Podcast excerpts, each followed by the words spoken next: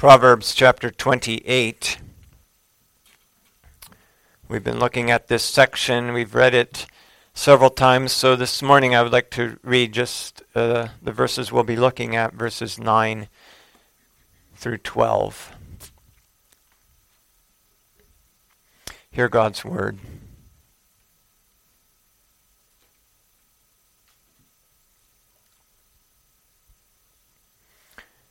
One who turns away his ear from hearing the law, even his prayer, is an abomination. Whoever causes the upright to go astray in an evil way, he will himself fall into his own pit, but the blameless will inherit good. The rich man is wise in his own eyes, but the poor who has understanding searches him out. When the righteous rejoice, there is great glory. But when wicked men arise, but when the wicked arise, men hide themselves. May his tender mercies come to us that we may live and delight in his word. Almighty Heavenly Father, may we indeed delight in your word this morning. May you open our eyes that we may understand it. May you Also, grant to us faith that we may uh, hear and believe and, and obey it. And I ask that you would sanctify my, uh, my lips and preserve me from error and straying, that I may proclaim uh, this word. In Jesus' name we ask. Amen.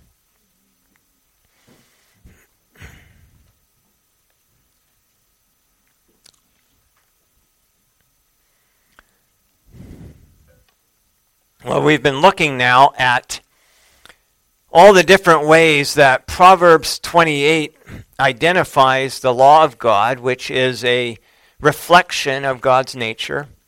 We've been looking at all the different ways that this law, this word of God, is, is a blessing.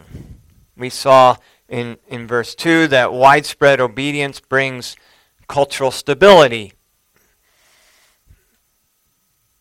But as we read earlier in Kings, lawlessness um, brings the opposite, brings famine and food shortages, even.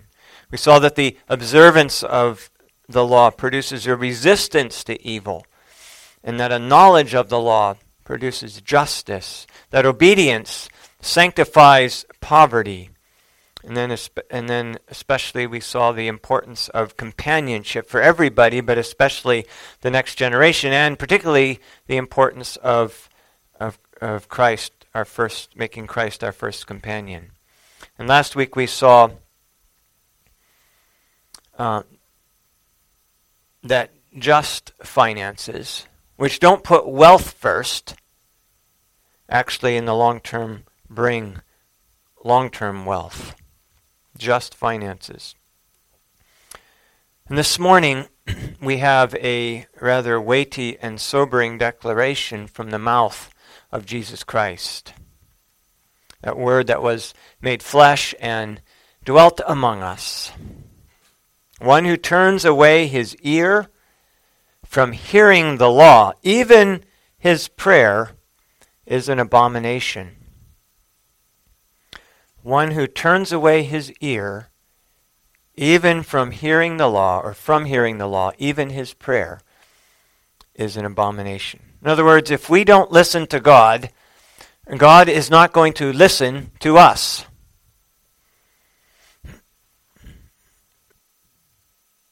Now, how do we understand or define hearing the law? How do we hear the law? Because that's what this says turns away his ear from hearing the law. How do we hear the law and not turn away our ear from hearing God's word? Well, hearing God's word, hearing the law, is really an overarching theme of this whole book. It is, in fact, the very first command in the book. Immediately following the introduction of the book, which uh, gives us the purpose of the book, the central truth and foundation of the book of Proverbs is given in verse 7 The fear of the Lord is the beginning of wisdom, but fools despise wisdom and instruction. That's those first seven verses, and particularly verse seven, you could say is the is the, is the summary of the entire book. It's summarized up in verse seven, and in that introduction gives us about uh, sixteen different words related to our, our understanding, our, our what we know and how we know what we know. But the very first command, right after verse 7, the very, fir- very, very, very next statement is a command to hear. It's the very first command in the book of Proverbs. And Proverbs has a lot of commands, a lot of imperatives. But the very first one is to hear. My son, it says, verse 8, hear the instruction of your father, and do not forsake the law of your mother. Hear the instruction of your father, do not forsake the law of your mother. And that word hear that's used there, that's one of those 16 words that's introduced in the first seven verses related to knowledge and how we know what we know. And the word for that, knowledge, how we know what we know, and that we know that we know, the word for that is epistemology. If you hear that word, that's what it's talking about. How we know what we know and, and how we know that we know. It's epistemology. And Proverbs six Proverbs eh, there in the beginning, those beginning verses, gives us 16 words related to an epistemology. And one of those words is hear. Hear. It's a very important word, and it's easy to miss because it's such a common word. And it's used in so many uh, different ways. Proverbs defines that but Proverbs defines this word extensively throughout the book of Proverbs. So I'd like to give us uh, a few uh, aspects or characteristics of what is involved in hearing. What does it mean to hear? Well, hearing is a means of learning. Proverbs 1 5 says, remember that's verse 5 is in that beginning section of 7 where this word hear is introduced. A wise man will hear and increase learning. So hearing is connected to learning. If we're not learning, then we're not hearing. If we're hearing, then we're learning something. Proverbs 8:3 Hear instruction and be wise. Proverbs 19:20 Listen to counsel and receive instruction that you may be wise in your latter days. So listening results in in wisdom. Proverbs 15:31 that hear the ear that hears the rebuke of the wise uh, uh, the rebuke of life will be among the wise. The ear that hears the rebuke of life will abide among the wise. Hearing results in wisdom learning something. Proverbs 23:19, "Hear my son and be wise." Hear results in wisdom. And guide your heart in the way. So if we're hearing the law then, first of all it means that we are learning the law. If we don't learn the word of God and we don't increase in wisdom, then we haven't heard it. Even if the sound waves have bounced off our eardrum. We haven't heard it. Okay, secondly, uh, a, a sub aspect of this is that seeking is a precursor to hearing. Seeking the Word of God is a precursor, really, to hearing. The Proverbs 2 opens with these words My son, if you receive my words and treasure my commands within you, so that you incline your ear to wisdom and you apply and apply your heart to understanding. Yes, if you cry out for discernment and lift up your voice for understanding, if you seek her as silver and search for her as hidden treasures. There's a bunch of conditional statements there that all involve seeking out, searching out, inclining your ear, uh, and so on. If you do these things, the conclusion in verse 5, then you will understand the fear of the Lord and find the knowledge of God. So, a precursor to hearing is this seeking. Okay, secondly, so hearing means to learn, and a precursor to that, though, is that we are seeking, we're searching, we're crying out for it. But secondly, then, seeking or, or hearing means um, to give attention to something and to make it our focus. So it means that we're learning and it means that we're giving attention to something. Hear my Proverbs 4:1. Hear my children, the instruction of a father, and give attention to know understanding. Focus on it. it means you think about it. Now therefore, Proverbs 7:24, now therefore listen to me, my children, You're listening, hearing, pay attention to the words of my mouth. Proverbs talks in parallels, right? It gives one statement and another statement that are parallel. And when they when they do that, we can we can say we can equate those two parallels. And this has given us a parallel here. Listen to me, my children. Pay attention. Focus. So we're not listening to the law if our minds are elsewhere while we're reading or listening to the scriptures. But neither are we hearing the law of God if the focus of our life is elsewhere. If we read the word for a few distracted minutes and then never think about it again the rest of the day, we haven't really heard it. We haven't really listened to it. David emphasizes this aspect of hearing the Word of God in Psalm 119, which talks a lot about the law. In fact, it mentions the law in almost every verse. Psalm 119, 115. I will meditate on your precepts and contemplate your ways.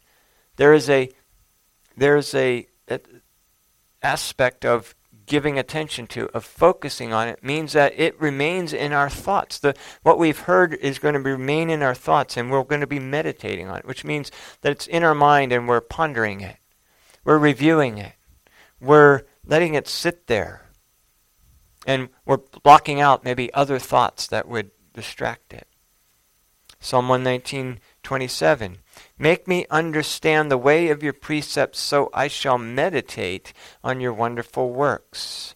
Or Psalm 119:48, my hands also I will lift up to your commandments which I love, and I will meditate on your statutes. Or verse 148, my eyes are awake through the night watches that I may meditate on your word. So uh, a, another critical part of hearing is this process of putting our attention on it. And not just at that moment, but continuing to keep that in our mind, to meditate, to contemplate about it throughout the day. And David even says here, through the night. If we wake up in the middle of the night, David said that's an opportunity to meditate on God's Word.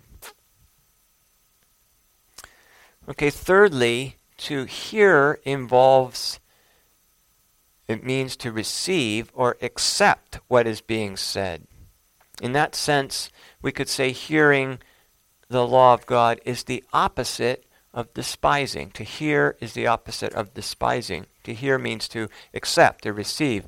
Proverbs 4:10, "Hear my son, and receive my sayings," putting hearing and receiving together.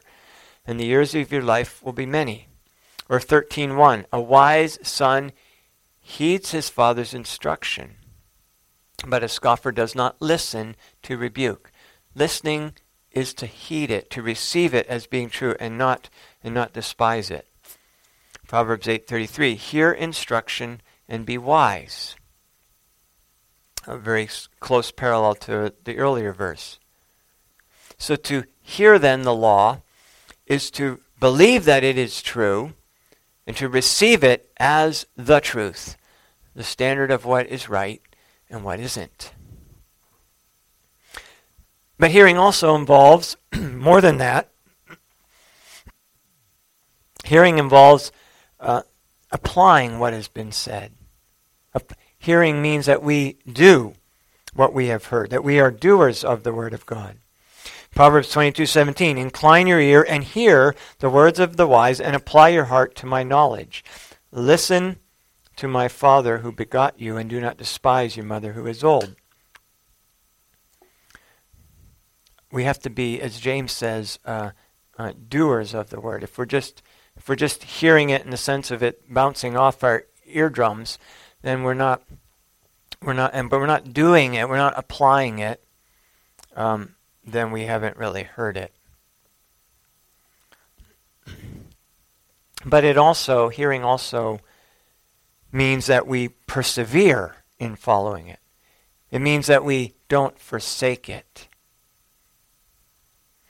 Proverbs 1 8, My son, hear the instruction of your father and do not forsake the law of your mother. Hear me now, my children, and do not depart from the words of my mouth. Cease listening to instruction, my son, and you will stray from the words of knowledge. So the stopping hearing means the proverb says you will stray from from doing it. So hearing then has to involve persevering in what we in what we're doing. Those who hear the law in this sense don't turn away from it when they become pressured. They don't turn away when the going gets difficult. David said in Psalm 119:51, "The proud have me in great derision." Yet I don't turn aside from your law. Or in verse 110, the wicked have laid a snare for me. They're out they're setting a trap, but I have not strayed from your precepts. Those who are hearing the law and the word of God don't down the road, you know, rethink things and decide not to follow it anymore. David said in 119:59, I thought about my ways. I thought about them and I turned my feet toward your testimonies. And in, and in Psalm 119, oh, let me not wander. Let me not wander from your commandments. So, hearing then involves a learning. Well, involves first, a, we said a precursor is seeking, but it involves learning. It involves uh, giving attention to it putting a focus on it, which leads into meditation on it. And it means uh, receiving and accepting it as true. And it means applying what we what it what we've heard. If we're not applying it, we're not hearing it. And it means, lastly, persevering, not forsaking it down the road when things get difficult. So that's when you see hearing in Proverbs or in the scriptures, that's what's involved. That's what's involved. And when we when the Bible talks about hearing the instruction of our father and mother, that's involved in all of that. So children, when when your father or mother says, "Listen to me," listen to me, they mean all of these things. They mean learn what I'm going to tell you, pay attention to what I'm saying, Think about what I'm saying, then apply what I'm saying to you, and then down the road, don't forget and stop applying what I'm telling you. That's when you do that, then you're listening. You're listening, you're hearing your father and mother. Now, this verse, turning our ear from hearing the law, you know, isn't speaking about our weakness, our frailty, our, uh, the temptations that interrupt our hearing of the law. But this is really referring to this habitual failure to seek, to learn, to give attention to and meditate on, and to receive the Word of God as true and not despise it, and to apply it in our lives. See, it's when these things are not the, our daily practice every day, our regular and daily practice, that, that we soon begin to recognize God's law we fail to recognize God's law as the standard of what is true and what is false, what is good and what is evil, what is right and wrong, what is just and unjust, what is and, and we seek to replace all these things with our own ideas. And we look out at the church today and they're they're saying, well, it's okay to have homosexual lust. That's not a sin. That's just the way God made me. They're saying, well, it's okay for a man and a man or a man and a woman to get married Or they're saying all, all sorts of things. Why'd that happen? Because they are not hearing the Word of God anymore. And that happens when we are not daily, daily, and regularly learning God's Word, thinking about, meditating on it, uh, applying it to our life. When that's not our daily practice, then we turn away from it.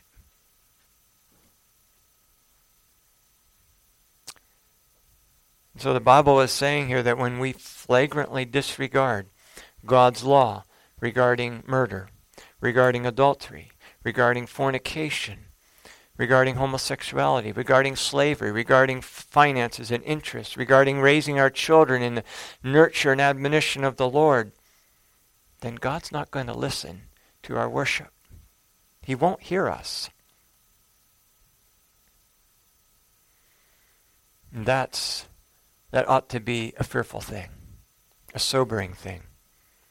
Men, you can't be habitually viewing pornography and expect the Lord to hear your prayers.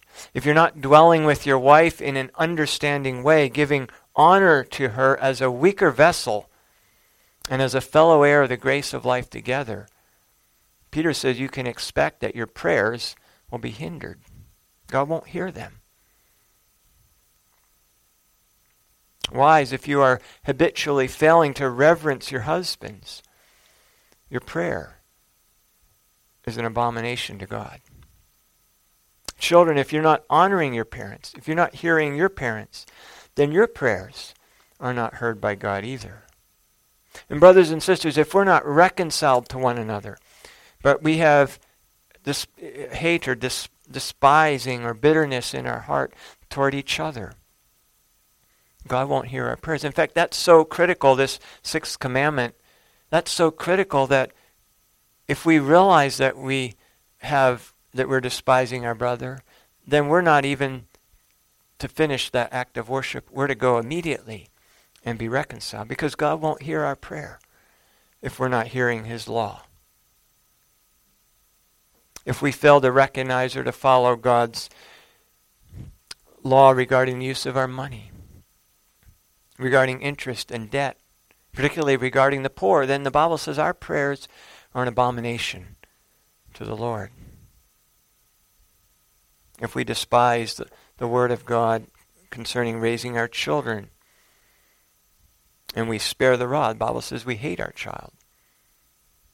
Or we give them another God by sending them to the government schools to learn how Jehovah is not the creator, then our prayers are an abomination to God. Because God has given us this command. He said, These words which I command you today shall be in your heart, and you shall teach them diligently to your children.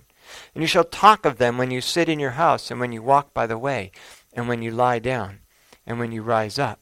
You shall bind them as a sign on your hand, and they shall be as frontlets between your eyes. You shall write them on the doorposts of your house and on your gates. And we can't expect to send our children to the government school, which despises everything that's in God's Word and does just the opposite of all of that, and expect that they will learn to fear the Lord or that God will hear our prayer.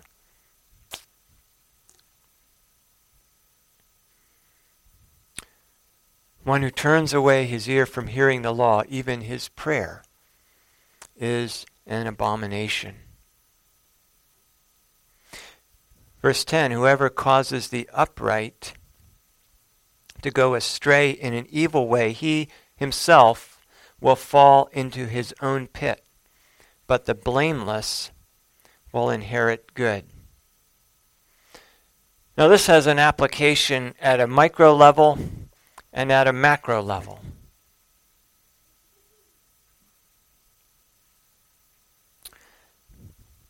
Whoever seeks or causes the upright to go astray in an evil way, he himself will fall into his own pit. There are some people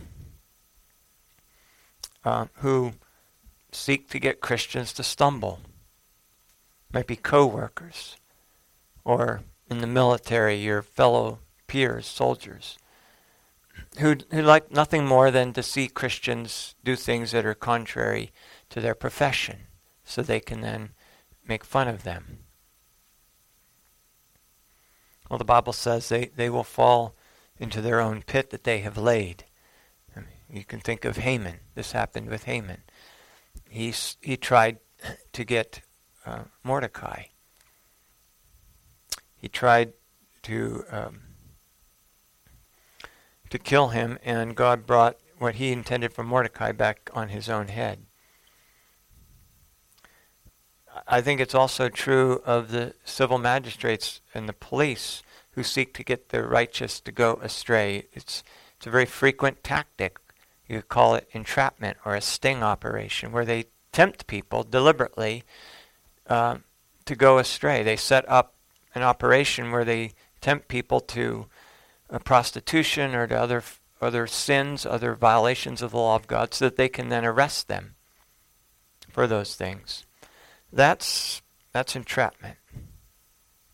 And the Bible says those who do that will fall into their own pit. Those who prey on our um, on our faults, on our weaknesses, on our on the sinful nature that still remains in us, to tempt that and to and to get us to fall, that's not right.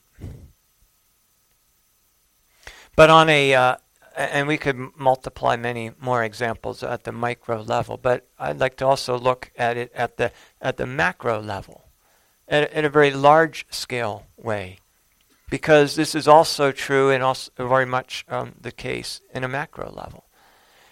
When he's in, in thinking generationally, and there have been in our country uh, three main ways that the wicked have sought to do this, to get the upright to go astray in an evil way. There, there are more, um, but I, uh, I want to just look at. I want to look, for example, this morning at at three ways, three macro ways that the wicked have sought to entrap and get the righteous to go astray.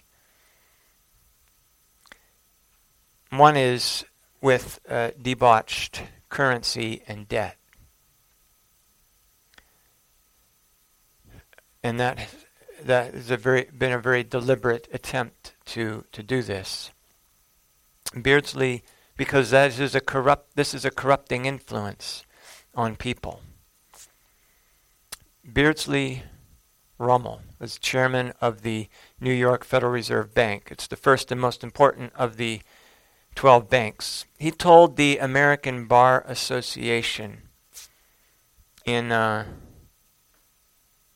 shortly after World War II that federal taxes were no longer needed for revenue for the federal government. They didn't need taxes to maintain solvency. They didn't need taxes to maintain their operations, in other words. Well, you might ask, well, why, why then have taxes? And so he went on to say, well, here's why we have taxes. One of them was taxes to control inflation, to keep people from, if there's too much money in circulation, taxes bring it back and take it out of circulation. Secondly, so was to redistribute the wealth, to, to take from the people that have and give it to the people that don't, which um, which is theft. It's it's um, stealing from one class and giving to the other class, which, when you do that, creates uh, covetousness in the class that doesn't have it, and a lot of other problems. It, it creates laziness too when you simply just give people money that they haven't earned or worked for on a regular, ongoing basis without any responsibility corrupts the people.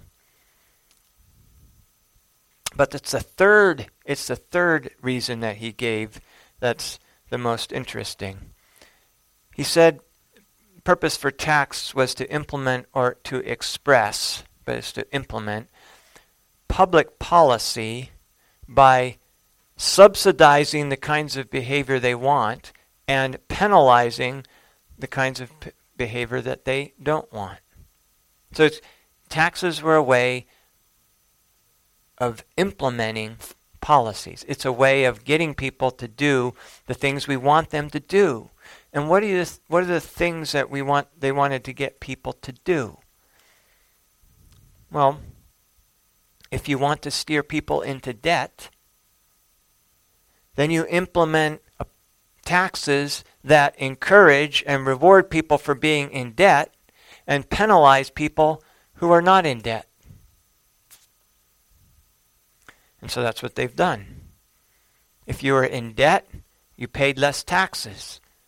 If you're not in debt, you paid more taxes. Guess what financial advisors were telling people? Get them debt. I remember having, I remember, uh, I think it was, um, I, I've heard, to say I've heard many times, financial advisors tell people you need debt. You need some debt. You, you, got, you have too much income here and there's no debt to offset it, no interest payments to offset it.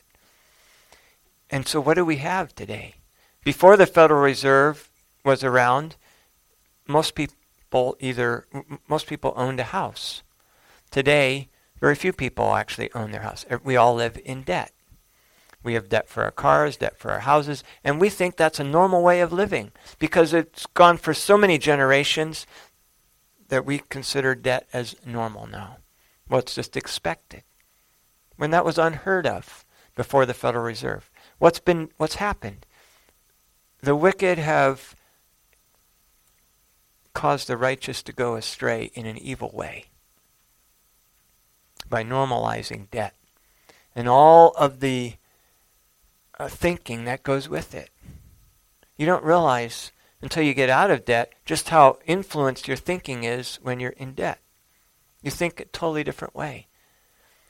When you're in debt, everything is short-sighted eh, to the extent that you're in debt. Obviously, you know, there's this is a spectrum, right? I'm painting with a broad brush.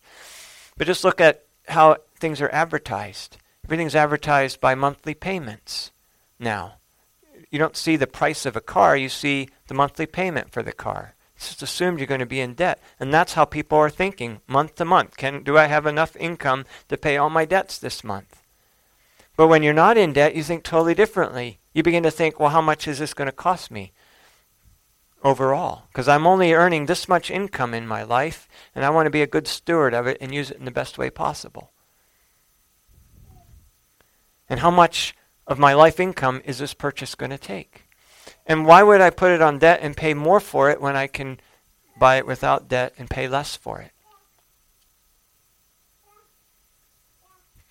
You see, this, this was a public policy implemented at a very high level to steer people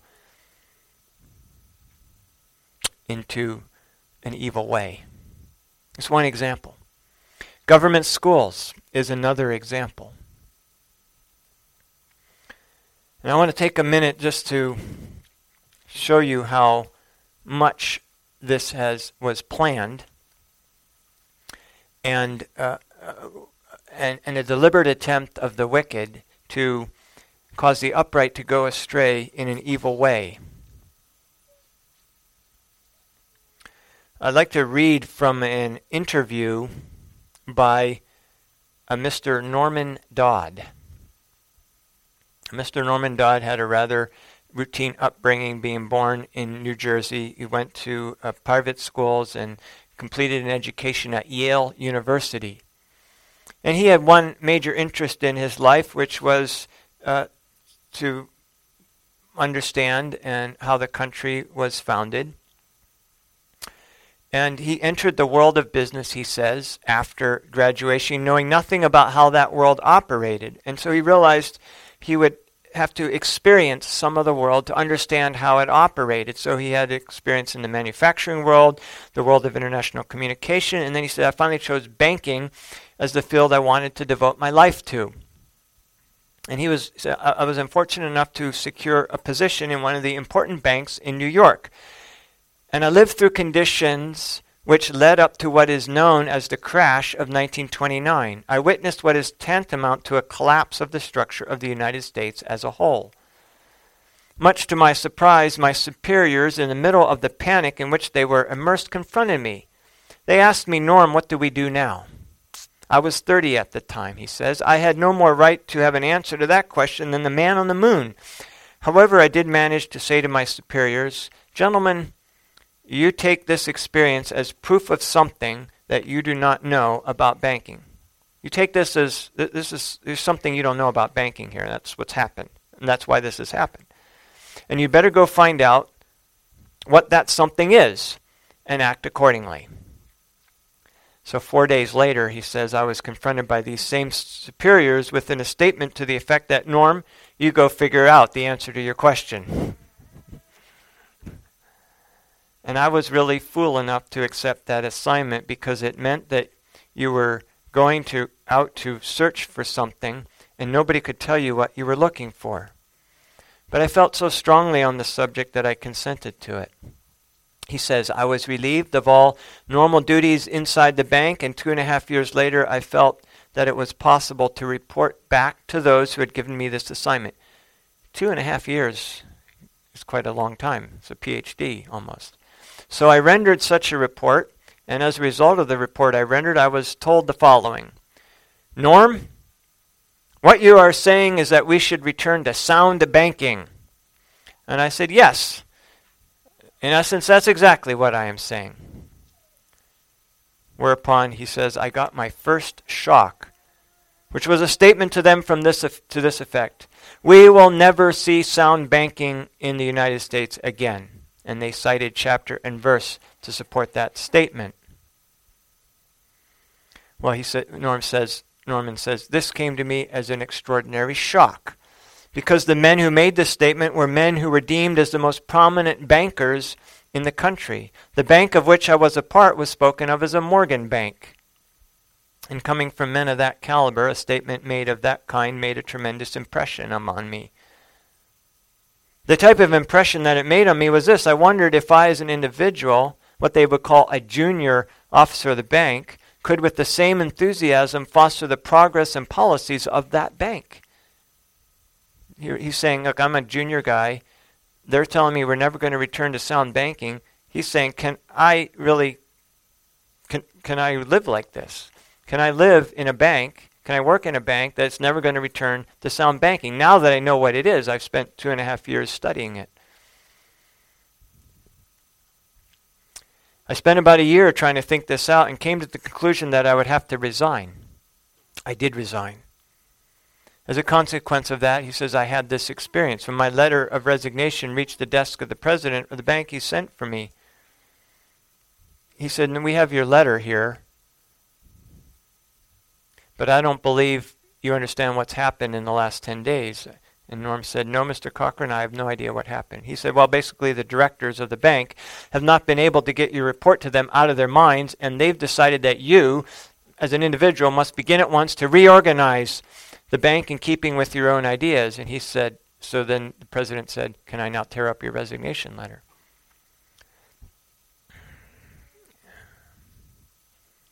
He, he thought that was a pretty good opportunity for service to his country, as he could imagine, so he said yes. And they said they wished him to begin at once, and he did. But suddenly, within a span of six weeks, he was not permitted to do another piece of work. And every time he brought the subject up, he was kind of patted on the back and told, Stop worrying about it, Norm. Pretty soon you'll be a vice president, you'll have quite a handsome salary, and ultimately be able to retire on a very worthwhile pension. And in the meantime, go play golf and tennis to your heart's content on the weekends. Norm says, Well, I couldn't do it. He said, I spent a year figuratively with my feet on the desk doing nothing. I just couldn't do it, so I resigned. This time my resignation stuck. Then I got my second shock, which was the discovery that the doors of every bank in the United States were closed to me, and I could never get a job in a bank. So I found myself, for the first time since graduating from college, without a job. Well, that's, that's the introduction to this man, just to tell you who he is.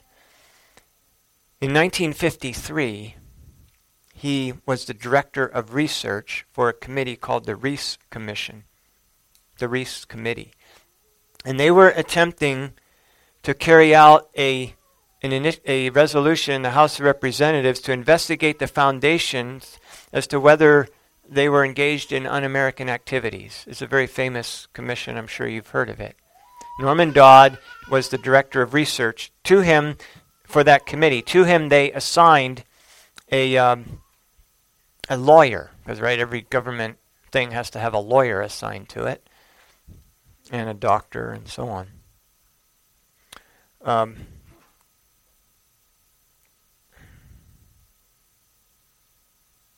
and so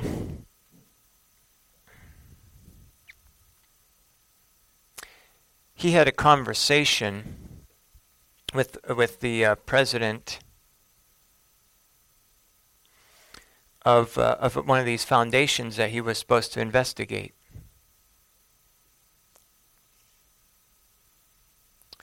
Uh, Rowan Gaither was president of the Ford Foundation, so he you know he's going to investigate these foundations. The first thing you do is you call them up and you want to sit down and talk with them. And so he has this conversation, and Mr. Gaither says, Mr. Dodd, we have asked you to come up here today because we thought that possibly off the record you could you would tell us why Congress is interested in the activities of foundations such as ourselves. But before he could answer, Mr. Gaither went on and said, Mr. Dodd, all of us who have a hand in making policies here have had experience with either the OSS during the war, that's the precursor to the CIA, or with the European Economic Administration after the war. These directives emanate that we are following in these organizations emanate from the White House, and we still operate under these directives. Would you like to know the substance of these directives? Norman Dodd said, Yes, Mr. Gaither, I would like to know. And so Mr. Gaither said, Mr. Dodd, we are here to operate in response to similar directives, the substance of which is that we will use our grant making power to so alter life in the United States that it can be comfortably merged with the Soviet Union. Norman Dodd says, Well, I practically fell off my chair. Um,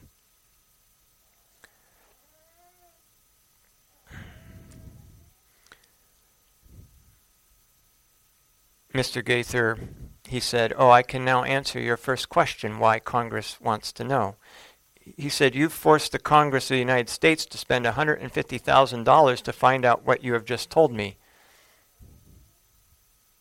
He said, I don't think you're entitled to withhold that information from the people of the country to whom you're indebted for your tax exemption. So why don't you tell the people of the country just what you told me? And his answer was, well, we wouldn't think of doing any such thing.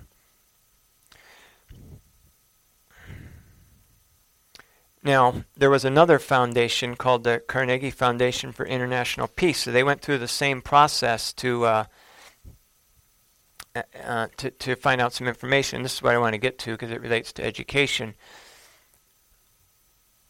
Uh, to cut the story short on how this situation got set up, there was a new president of the foundation, and he invited them to come up and look through all their minutes and archives. Remember, this is 1953.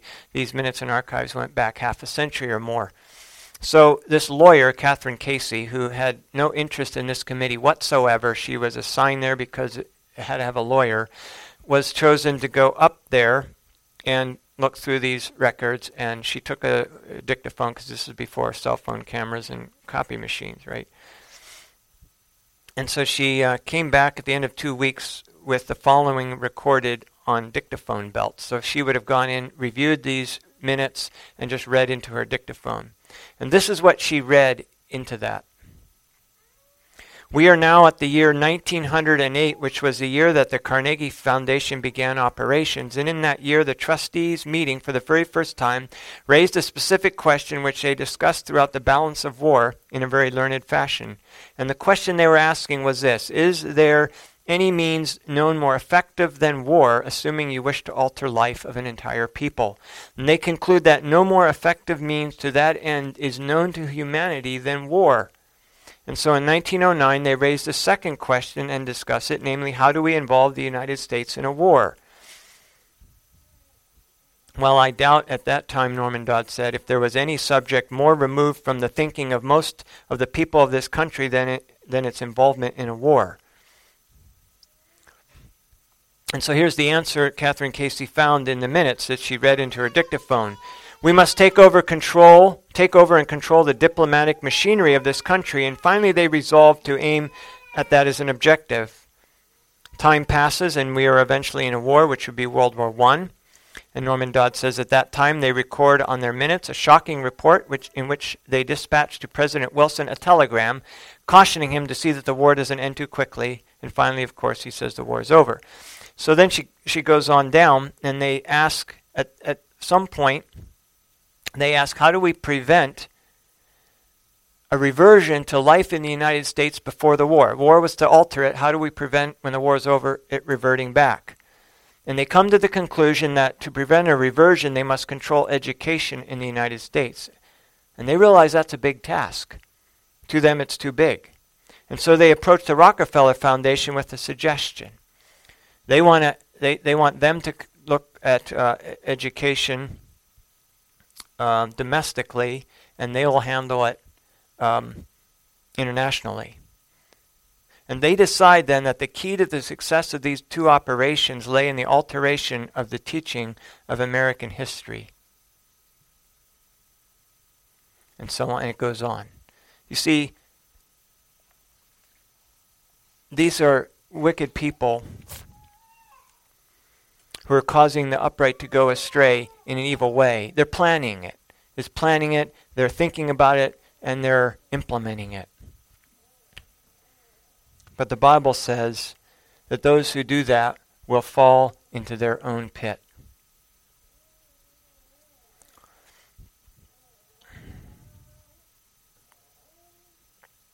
And, and, and that this applies to these people as well.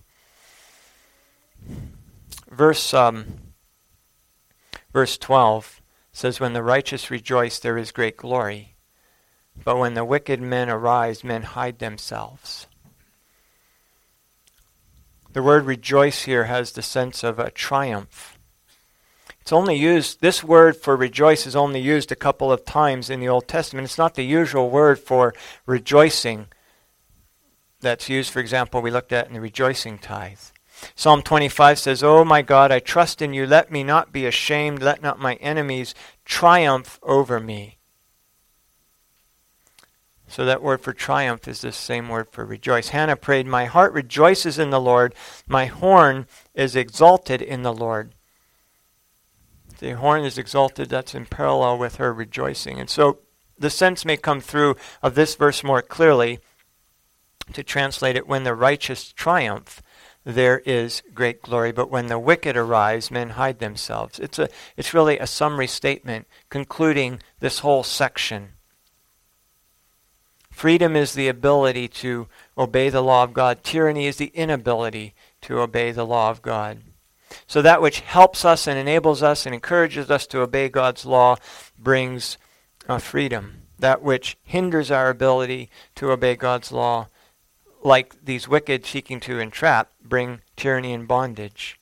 So you see, good government then is to direct according to the law of God, bringing freedom. Bad government is to direct arbitrarily, bringing um, tyranny. And so when the godly rule, there is great glory. When the ric- wicked rule, men hide themselves. And that begins with not saying things, being silenced. And we've been there for quite some time. How many times have we listened in silence to lies and errors? Parents no longer train their children in public. You know, when I was growing up, parents spanked their children in the grocery store if they were disobeying at that moment. Didn't think twice about it. I remember being spanked in a grocery store for stealing something. I had got home, I had to take it back, and I had to give it back to the person, and I was spanked there at the store. We don't have that anymore. Why? Because the righteous are hiding, because the wicked are ruling. When the wicked continue in power, the righteous are no longer even able to worship openly. And even that, then this kind of assembly has to go underground. You see, these were the exact things that the people that wrote our Constitution, as bad as it is, were seeking to guard against. But, brothers and sisters, Christ is reigning today. Christ is reigning and we can rejoice because Christ is reigning. That's what the saints in Revelation 11 said.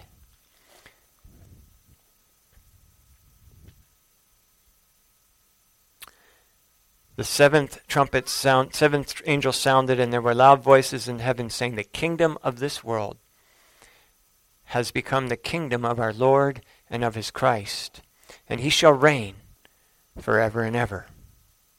And then the 24 elders representing the New Testament and Old Testament churches fell uh, before God on their thrones, fell on their faces, and they worshiped God, saying, We give you thanks, O Lord God Almighty, the one who is, and who was, and who is to come, because you have taken your great power and reigned. The nations were angry, and your wrath has come, and the time of the dead that they should be judged, and that you reward your servants and your prophets and the saints, and those who fear your name, small and great and should destroy those who destroy the earth. Brothers and sisters, we can rejoice this morning. Christ truly is reigning. And you know how you can remember that every single day? Every time you write the date. Every time you write the date. Think, Christ is reigning. The year of our Lord, AD 2021. Dates are always given in the year of the reigning king. Always. They always have been. And we are living in the year 2021 because Christ has been reigning for two, that long. This is the year of his reign. Let us rejoice, even, even as we pray for his victory over those who would subvert the righteous. Let's pray. And I'm going to uh, include, in light of the time, our prayer for the Lord's Supper as well. We'll move right into that. Almighty Heavenly Father, we do thank you that you are the reigning King. And we rejoice this morning as your people. We rejoice that you have taken your authority, that you have triumphed over the principalities and powers of this world. We rejoice, Lord, that you have caused your gospel to go forward that you have brought it to every nation, to every tribe and tongue and people, that you have caused your word to be translated into, into, more languages than any other book, that you have caused your word to be so prolific that it is the most bought book of all other books. There is no other book that even comes close. And, and those that count these things don't even include it because it wins every time. Father, we rejoice that your the knowledge of the, your word, of your truth, has covered this earth as the waters cover the ocean. And we rejoice this morning that you have allowed us, that you have seated us in the heavenlies with you, and allowed us to reign with you. Oh, Father, may we walk worthy of such a calling. And we thank you, Lord, for this bread and this, these cup, this cup that you have given to us to, to remember your death, that by which you achieved this great victory. For it is in your death and resurrection that you triumphed over the evil one, that you crushed the head of the serpent, that you made a public spectacle of all of the powers of this earth. And we come to this table this morning with great gratitude to remember your sacrifice to remember your victory. And we ask, Lord, for your grace to fill us, to encourage us, to give to us renewed hope and a zeal for your kingdom. That you are not in the grave, but you have risen, and you are seated at the right hand of the Father, and you are coming to judge the world at the last day. Oh Lord, this is our hope, this is our prayer through Jesus Christ. Amen.